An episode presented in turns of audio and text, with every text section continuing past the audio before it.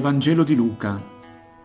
In quel tempo Gesù disse ai suoi discepoli, Sono venuto a gettare fuoco sulla terra e quanto vorrei che fosse già acceso. Ho un battesimo nel quale sarò battezzato e come sono angosciato finché non sia compiuto. Pensate che io sia venuto a portare pace sulla terra? No, io vi dico, ma divisione. D'ora innanzi, se in una famiglia vi sono cinque persone, saranno divisi tre contro due e due contro tre.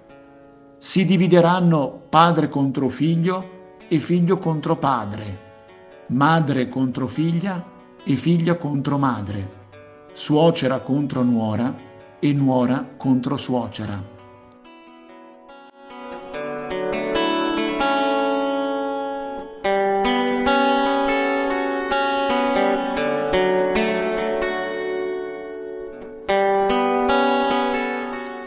Che strane queste affermazioni di Gesù. È difficile accettare che siano pronunciate proprio da Lui.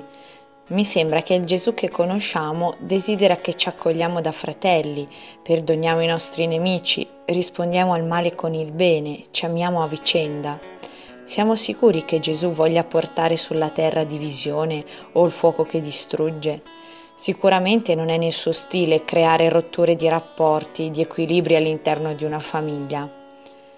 Gesù però è una persona molto seria, schietta, soprattutto coerente e trasparente. Non scherza sulle questioni fondamentali della vita, come quelle che riguardano la nostra salvezza. Vuole che anche noi prendiamo posizione e di occasioni ce ne dà diverse. Spesso capita che ci interroga per aiutarci a fare verità dentro di noi, in modo che prendiamo coraggio e giungiamo ad una risposta, a scegliere da che parte stare. Ma voi chi dite che io sia? Cosa cercate? Volete andarvene anche voi? Quindi, anche se apparentemente può sembrare un po' duro, in realtà desidera soltanto aiutarci a fare chiarezza dentro il nostro cuore e la nostra mente, in modo che non siamo abitate da doppiezze, confusione, ipocrisia, ma viviamo con coerenza e autenticità infuocati da una fede che non vacilla e non si spegne di fronte a possibili difficoltà, ostacoli o provocazioni che possiamo incontrare, anche da parte di persone a noi care. E io come mi comporto? Ho il coraggio di esprimere con la vita la mia fede o mi nascondo per paura di essere giudicato, rifiutato o danneggiato?